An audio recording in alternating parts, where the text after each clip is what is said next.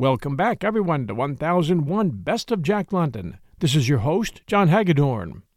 Today, Part 4, Chapters 2 and 3 from Jack London's White Fang.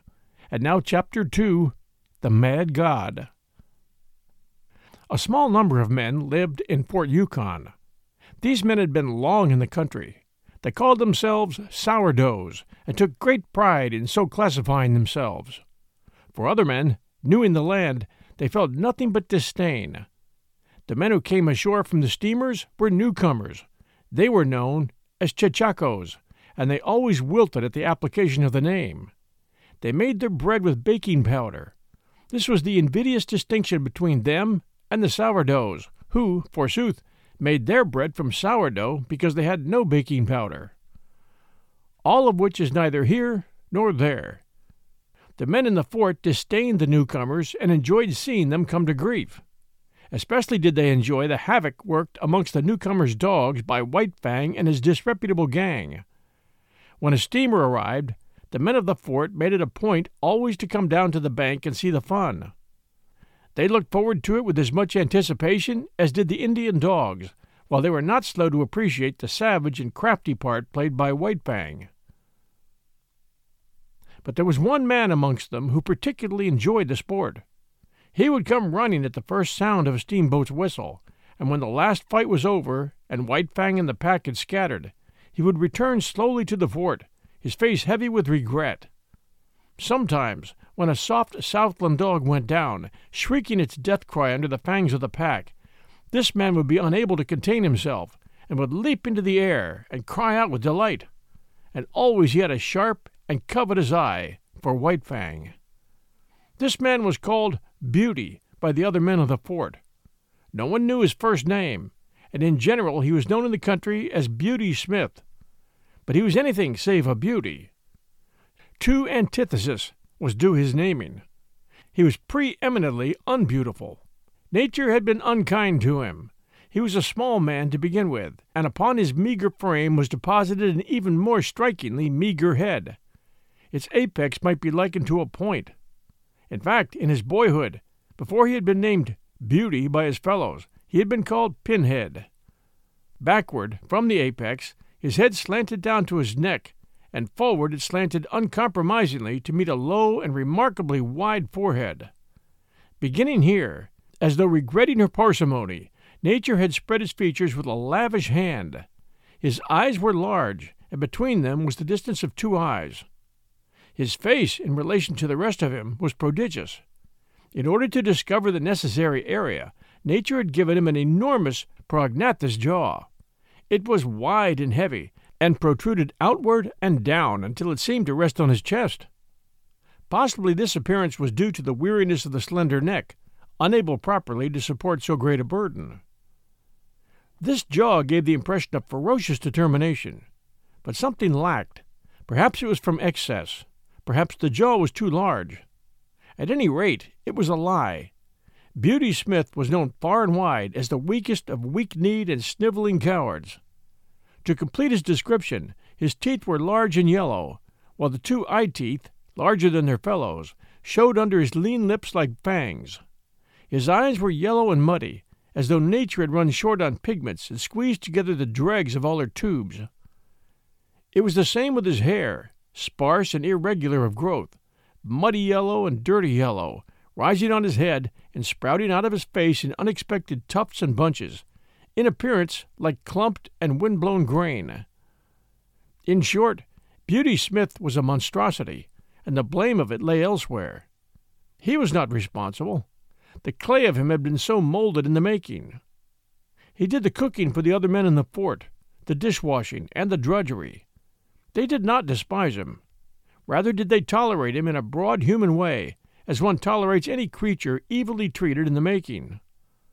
Also, they feared him, his cowardly rages made them dread a shot in the back or poison in their coffee. But somebody had to do the cooking, and whatever else his shortcomings, Beauty Smith could cook. This was the man that looked at White Fang, delighted in his ferocious prowess, and desired to possess him. He made overtures to White Fang from the first. White Fang began by ignoring him. Later on, when the overtures became more insistent, White Fang bristled and bared his teeth and backed away. He did not like the man. The feel of him was bad. He sensed the evil in him and feared the extended hand and the attempts at soft spoken speech. Because of all this, he hated the man. With the simpler creatures, good and bad are things simply understood. The good stands for all things that bring easement and satisfaction and surcease from pain. Therefore, the good is liked. The bad stands for all things that are fraught with discomfort, menace, and hurt, and is hated accordingly. White Fang's feel of Beauty Smith was bad. From the man's distorted body and twisted mind, in occult ways, like mists rising from malarial marshes, came emanations of the unhealth within. Not by reasoning, not by the five senses alone, but by other and remoter and uncharted senses, came the feeling to White Fang that the man was ominous with evil, pregnant with hurtfulness, and therefore a thing bad, and wisely to be hated. White Fang was in Gray Beaver's camp when Beauty Smith first visited it. At the faint sound of his distant feet, before he came in sight, White Fang knew who was coming and began to bristle. He had been lying down in an abandon of comfort, but he arose quickly, and, as the man arrived, slid away in true wolf fashion to the edge of the camp. He did not know what they said, but he could see the man and Gray Beaver talking together. Once the man pointed at him, and White Fang snarled back as though the hand were just descending upon him, instead of being, as it was, some fifty feet away. The man laughed at this, and White Fang slunk away to the sheltering woods, his head turned to observe as he glided softly over the ground. Gray Beaver refused to sell the dog. He had grown rich with his trading and stood in need of nothing. Besides, White Fang was a valuable animal, the strongest sled dog he'd ever owned, and the best leader. Furthermore, there was no dog like him on the Mackenzie nor the Yukon. He could fight. He killed other dogs as easily as men killed mosquitoes. Beauty Smith's eyes lighted up at this, and he licked his thin lips with an eager tongue. No, White Fang was not for sale at any price. But Beauty Smith knew the ways of Indians. He visited Gray Beaver's camp often, and hidden under his coat was always a black bottle or so. One of the potencies of whiskey is the breeding of thirst. Gray Beaver got the thirst. His fevered membranes and burnt stomach began to clamor for more and more of the scorching fluid, while his brain, thrust all awry by the unwanted stimulant, permitted him to go to any length to obtain it. The money he had received for his furs and mittens and moccasins began to go. It went faster and faster, and the shorter his money sack grew, the shorter grew his temper. In the end, his money and goods and temper were all gone. Nothing remained to him but his thirst, a prodigious possession in itself that grew more prodigious with every sober breath he drew. Then it was that Beauty Smith had talked with him again about the sale of White Fang. But this time the price offered was in bottles, not dollars, and Gray Beaver's ears were more eager to hear. You catch 'em, dog. You take 'em all right, was his last word. The bottles were delivered, but after two days, you catch 'em, dog, were Beauty Smith's words to Gray Beaver. White Fang slunk into camp one evening and dropped down with a sigh of content. The dreaded white god was not there. For days his manifestations of desire to lay hands on him had been growing more insistent, and during that time White Fang had been compelled to avoid the camp. He did not know what evil was threatened by those insistent hands. He knew only that they did threaten evil of some sort, and that it was best for him to keep out of their reach. But scarcely had he lain down when Gray Beaver staggered over to him and tied a leather thong around his neck. He sat down beside White Fang, holding the end of the thong in his hand. In the other hand he held a bottle, which from time to time was inverted above his head to the accompaniment of gurgling noises. An hour of this passed, when the vibrations of feet in contact with the ground foreran the one who approached. White Fang heard it first, and he was bristling with recognition, while Gray Beaver still nodded stupidly. White Fang tried to draw the thong softly out of his master's hand, but the relaxed fingers closed tightly, and Gray Beaver roused himself. Beauty Smith strode into camp and stood over White Fang. White Fang snarled softly up at the thing of fear, watching keenly the deportment of the hands. One hand extended outward and began to descend upon his head. His soft snarl grew tense and harsh. The hand continued slowly to descend, while he crouched beneath it, eyeing it malignantly, his snarl growing shorter and shorter as, with quickening breath, it approached its culmination. Suddenly he snapped, striking with his fangs like a snake. The hand was jerked back, and the teeth came together emptily with a sharp click. Beauty Smith was frightened and angry. Gray Beaver clouted White Fang alongside the head, so that he cowered down close to the earth in respectful obedience. White Fang's suspicious eyes followed every movement. He saw Beauty Smith go away and return with a stout club. Then the end of the thong was given over to him by Gray Beaver. Beauty Smith started to walk away. The thong grew taut. White Fang resisted it. Gray Beaver clouted him right and left to make him get up and follow. He obeyed, but with a rush, hurling himself upon the stranger who was dragging him away. Beauty Smith did not jump away. He had been waiting for this.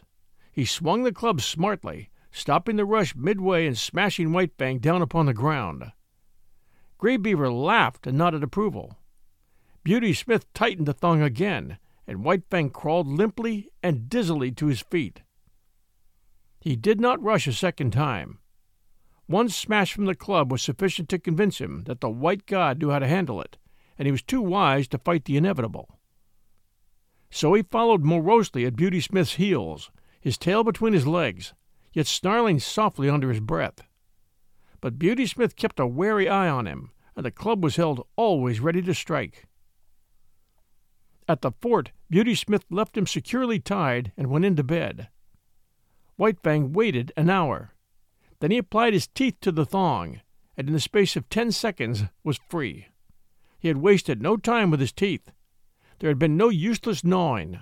The thong was cut across, diagonally, almost as clean as though done by a knife. White Fang looked up at the fort, at the same time bristling and growling. Then he turned and trotted back to Gray Beaver's camp. He owed no allegiance to this strange and terrible god. He had given himself to Gray Beaver, and to Gray Beaver he considered he still belonged. But what had occurred before was repeated, with a difference. Gray Beaver again made him fast with a thong, and in the morning turned him over to Beauty Smith. And here was where the difference came in. Beauty Smith gave him a beating. Tied securely, White Fang could only rage futilely and endure the punishment. Club and whip were both used upon him, and he experienced the worst beating he'd ever received in his life. Even the big beating given him in his puppyhood by Gray Beaver was mild compared with this. Beauty Smith enjoyed the task. He delighted in it. He gloated over his victim, and his eyes flamed dully as he swung the whip or club and listened to White Fang's cries of pain and to his helpless bellows and snarls. For Beauty Smith was cruel in the way that cowards are cruel. Cringing and sniveling himself before the blows or angry speech of a man, he revenged himself, in turn, upon creatures weaker than he. All life likes power, and Beauty Smith was no exception. Denied the expression of power amongst his own kind, he fell back upon the lesser creatures, and there vindicated the life that was in him. But Beauty Smith had not created himself, and no blame was to be attached to him. He had come into the world with a twisted body and a brute intelligence. This had constituted the clay of him, and it had not been kindly molded by the world. White Fang knew why he was being beaten. When Gray Beaver tied the thong around his neck and passed the end of the thong into Beauty Smith's keeping, White Fang knew that it was his God's will for him to go with Beauty Smith. And when Beauty Smith left him tied outside the fort, he knew that it was Beauty Smith's will that he should remain there. Therefore, he had disobeyed the will of both the gods and earned the consequent punishment. He had seen dogs change owners in the past, and he had seen the runaways beaten as he was being beaten. He was wise, and yet in the nature of him there were forces greater than wisdom. One of these was fidelity. He did not love Gray Beaver, yet even in the face of his will and his anger, he was faithful to him. He could not help it. This faithfulness was a quality of the clay which composed him. It was the quality that was peculiarly the possession of his kind, the quality that set apart his species from all other species, the quality that has enabled the wolf and the wild dog to come in from the open and be the companions of man. After the beating, White Fang was dragged back to the fort, but this time Beauty Smith left him tied with a stick. One does not give up a god easily, and so with White Fang. Gray Beaver was his own particular god, and in spite of Gray Beaver's will, White Fang still clung to him and would not give him up. Gray Beaver had betrayed and forsaken him, but that had no effect upon him. Not for nothing had he surrendered himself body and soul to Gray Beaver. There had been no reservation on White Fang's part, and the bond was not to be broken easily. So, in the night, when the men in the fort were asleep, White Fang applied his teeth to the stick that held him. The wood was seasoned and dry, and it was tied so closely to his neck that he could scarcely get his teeth to it.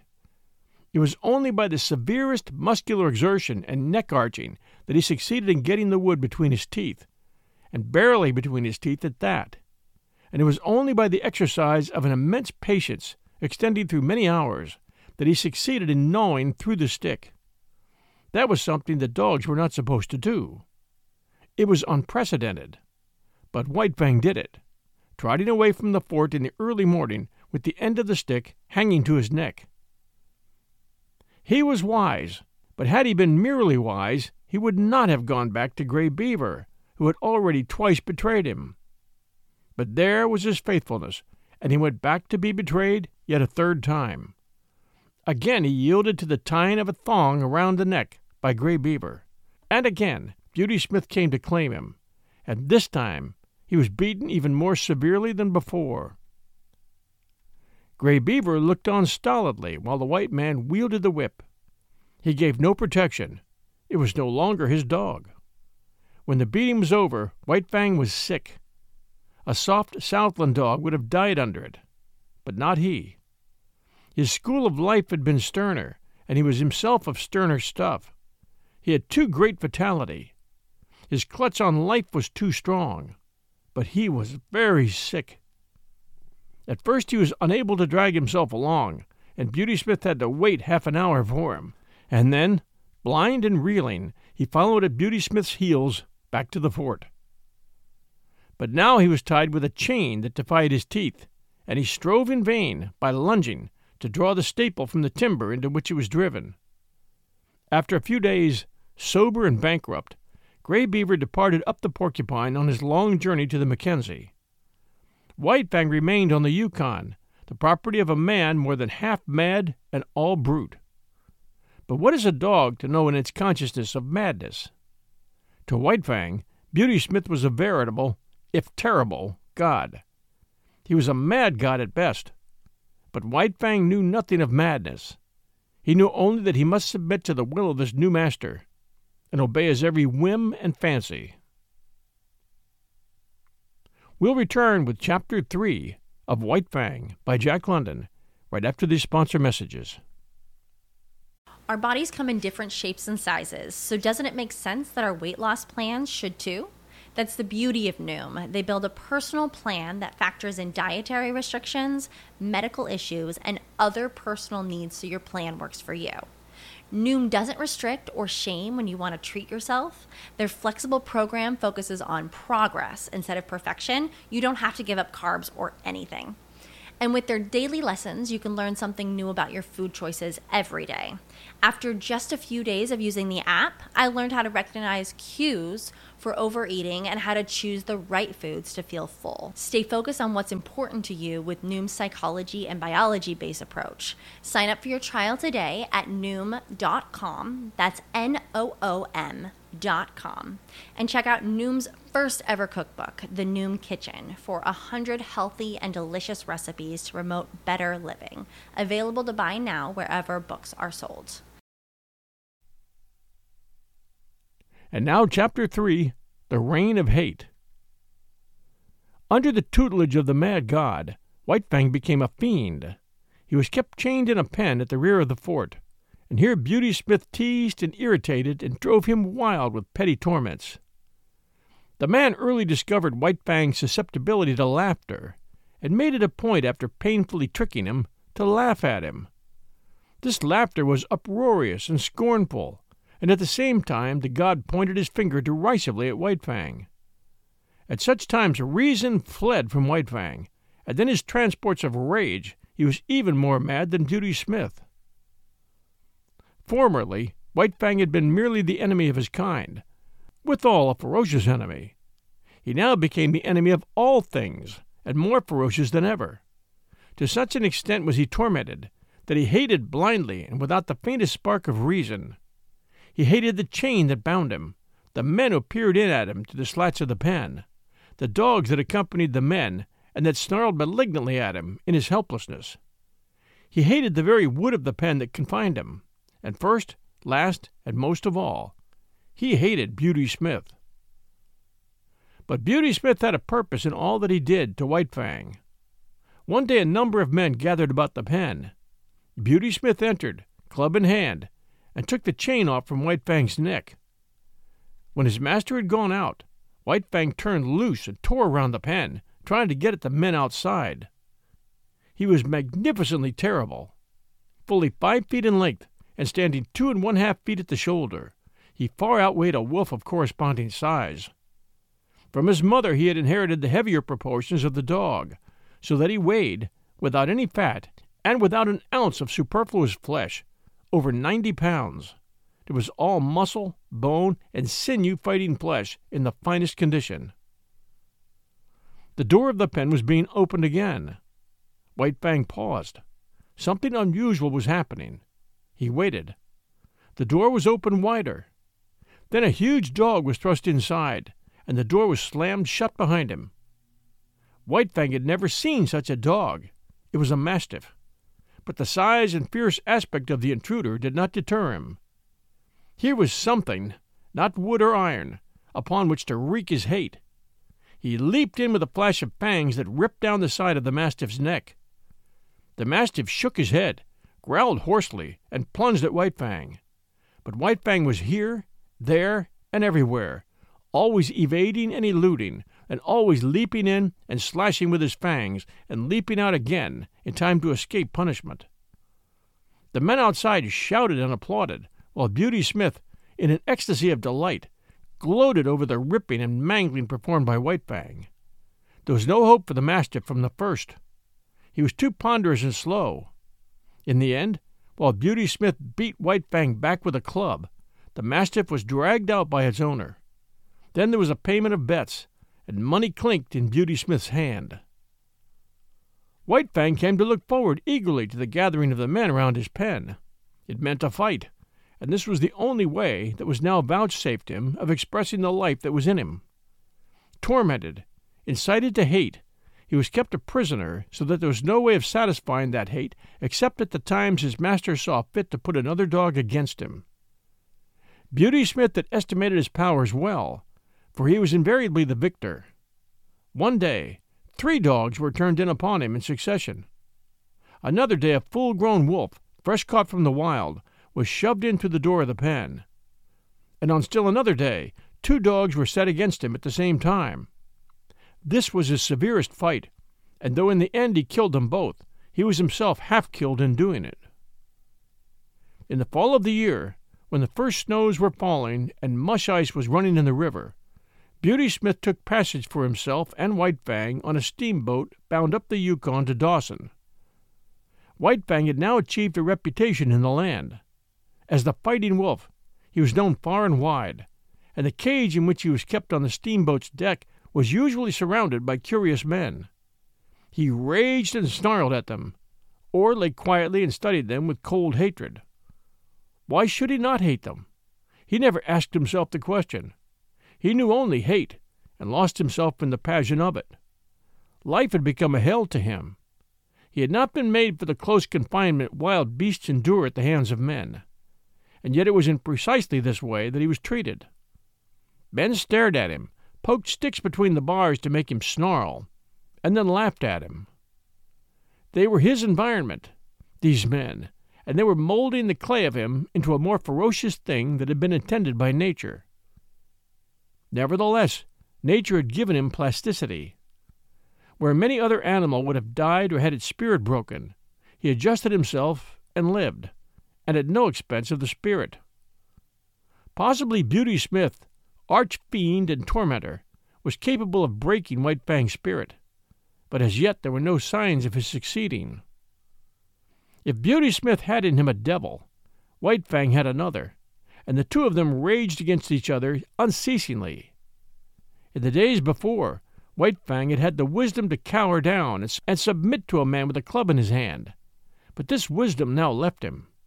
The mere sight of Beauty Smith was sufficient to send him into transports of fury and when they came to close quarters, and he had been beaten back by the club, he went on growling and snarling and showing his fangs.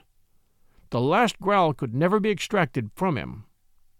No matter how terribly he was beaten, he had always another growl, and when Beauty Smith gave up and withdrew, the defiant growl followed after him, or White Fang sprang at the bars of the cage, bellowing his hatred.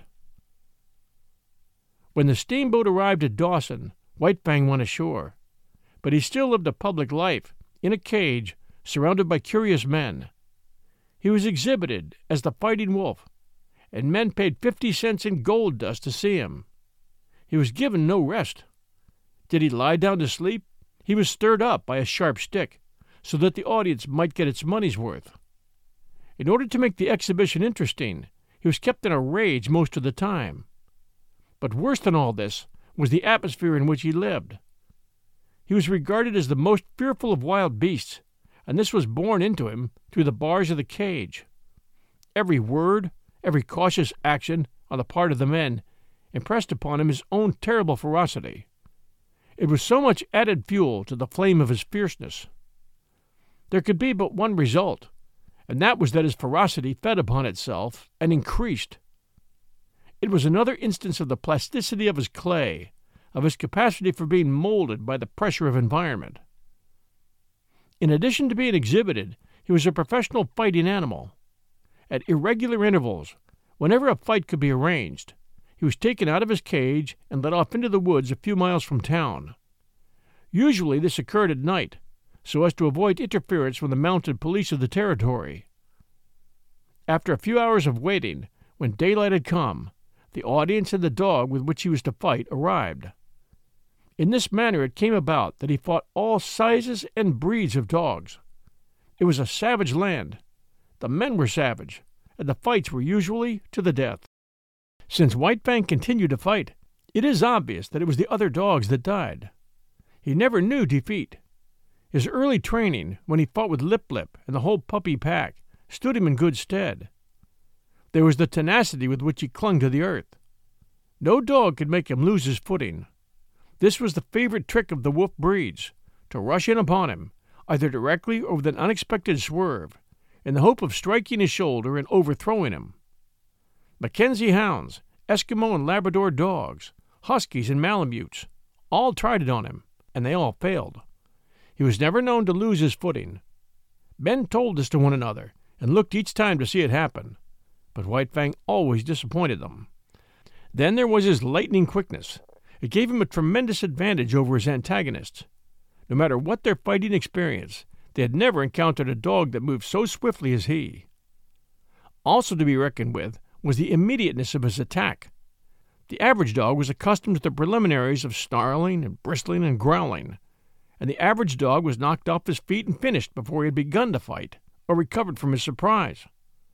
So often did this happen that it became the custom to hold White Fang until the other dog went through its preliminaries, was good and ready, and even made the first attack. But greatest of all the advantages in White Fang's favor was his experience. He knew more about fighting than did any of the dogs that faced him. He had fought more fights, knew how to meet more tricks and methods, and had more tricks himself, while his own method was scarcely to be improved upon. As the time went by, he had fewer and fewer fights. Men despaired of matching him with an equal, and Beauty Smith was compelled to pit wolves against him. These were trapped by the Indians for the purpose, and a fight between White Fang and a wolf was always sure to draw a crowd. Once a full grown female lynx was secured, and this time White Fang fought for his life. Her quickness matched his, her ferocity equaled his, while he fought with his fangs alone, and she fought with her sharp clawed feet as well. But after the lynx, all fighting ceased for White Fang. There were no more animals with which to fight, at least, there was none considered worthy of fighting with him. So he remained on exhibition until spring, when one Tim Keenan, a faro dealer, arrived in the land.